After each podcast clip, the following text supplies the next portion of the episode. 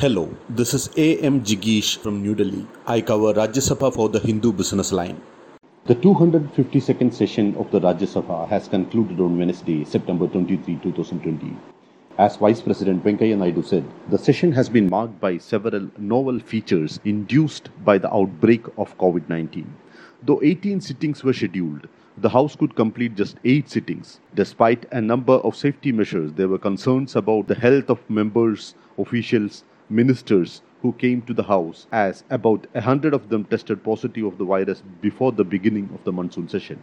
The House functioned also on Saturday and Sunday, and the members sat in the chambers of both the Rajya Sabha and Lok Sabha and the four galleries of the upper house. During these 10 sittings, a total of 25 bills have been passed and 6 bills have been introduced in the Rajya Sabha.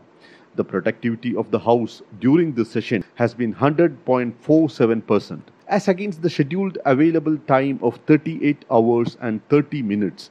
The actual functional time of the House has been 38 hours and 41 minutes, Naidu said in his valedictory remarks on Wednesday. The opposition boycotted the proceedings of the upper house after the chair's decision to suspend eight MPs belonging to the opposition, alleging that their behavior on Sunday during the voting on two farm related bills was unruly. On Tuesday, the Rajya Sabha discussed and disposed seven important legislations in about three and a half hours in the absence of opposition members. None of the amendments or statutory motions moved against the bills by opposition MPs could not be taken up in their absence. The opposition was protesting the way two farm bills were passed in Rajya Sabha on Sunday and the suspension of eight of their colleagues. The bills passed include controversial Essential Commodities Amendment Bill against which farmers across the countries are agitating. The Banking Regulation Amendment Bill was also passed on Tuesday. The taxation and other laws relaxation and amendment of certain provisions was returned to Lok Sabha after members belonging to Treasury benches and those who support the government spoke on it.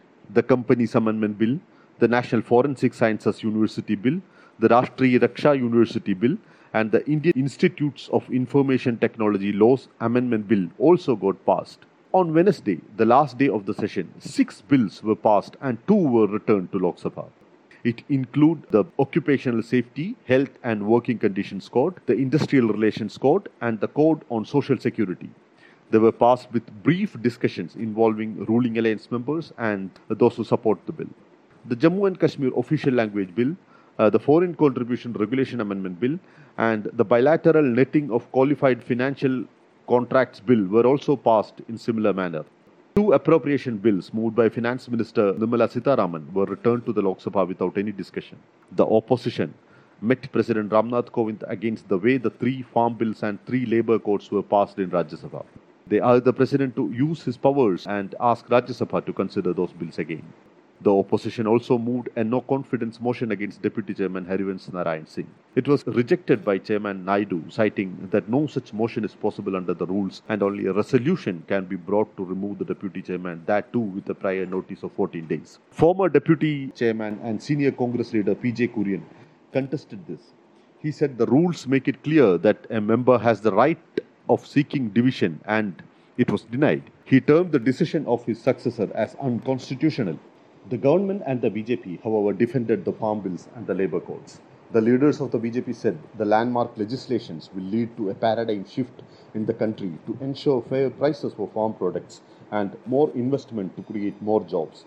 Replying to the debate on the labor codes, Union Labour Minister Santosh Kumar Gangwar said the objective of labor reforms is to have uh, the labor laws in line with the changing world of workplace and provide an effective and transparent system balancing the needs of workers and industries.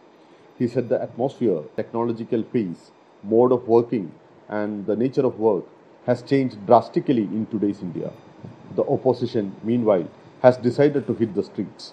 Almost all opposition parties have decided to support the protest called by farmers' organizations and trade unions. The support of NDA constituent Shiromani Akali Dal, Sangh Parivar Trade Union Bharatiya Mazdoor Sangh, and RSS Farmers Outfit Bharatiya Kisan Sangh to these protests is helping the opposition to counter the government's arguments.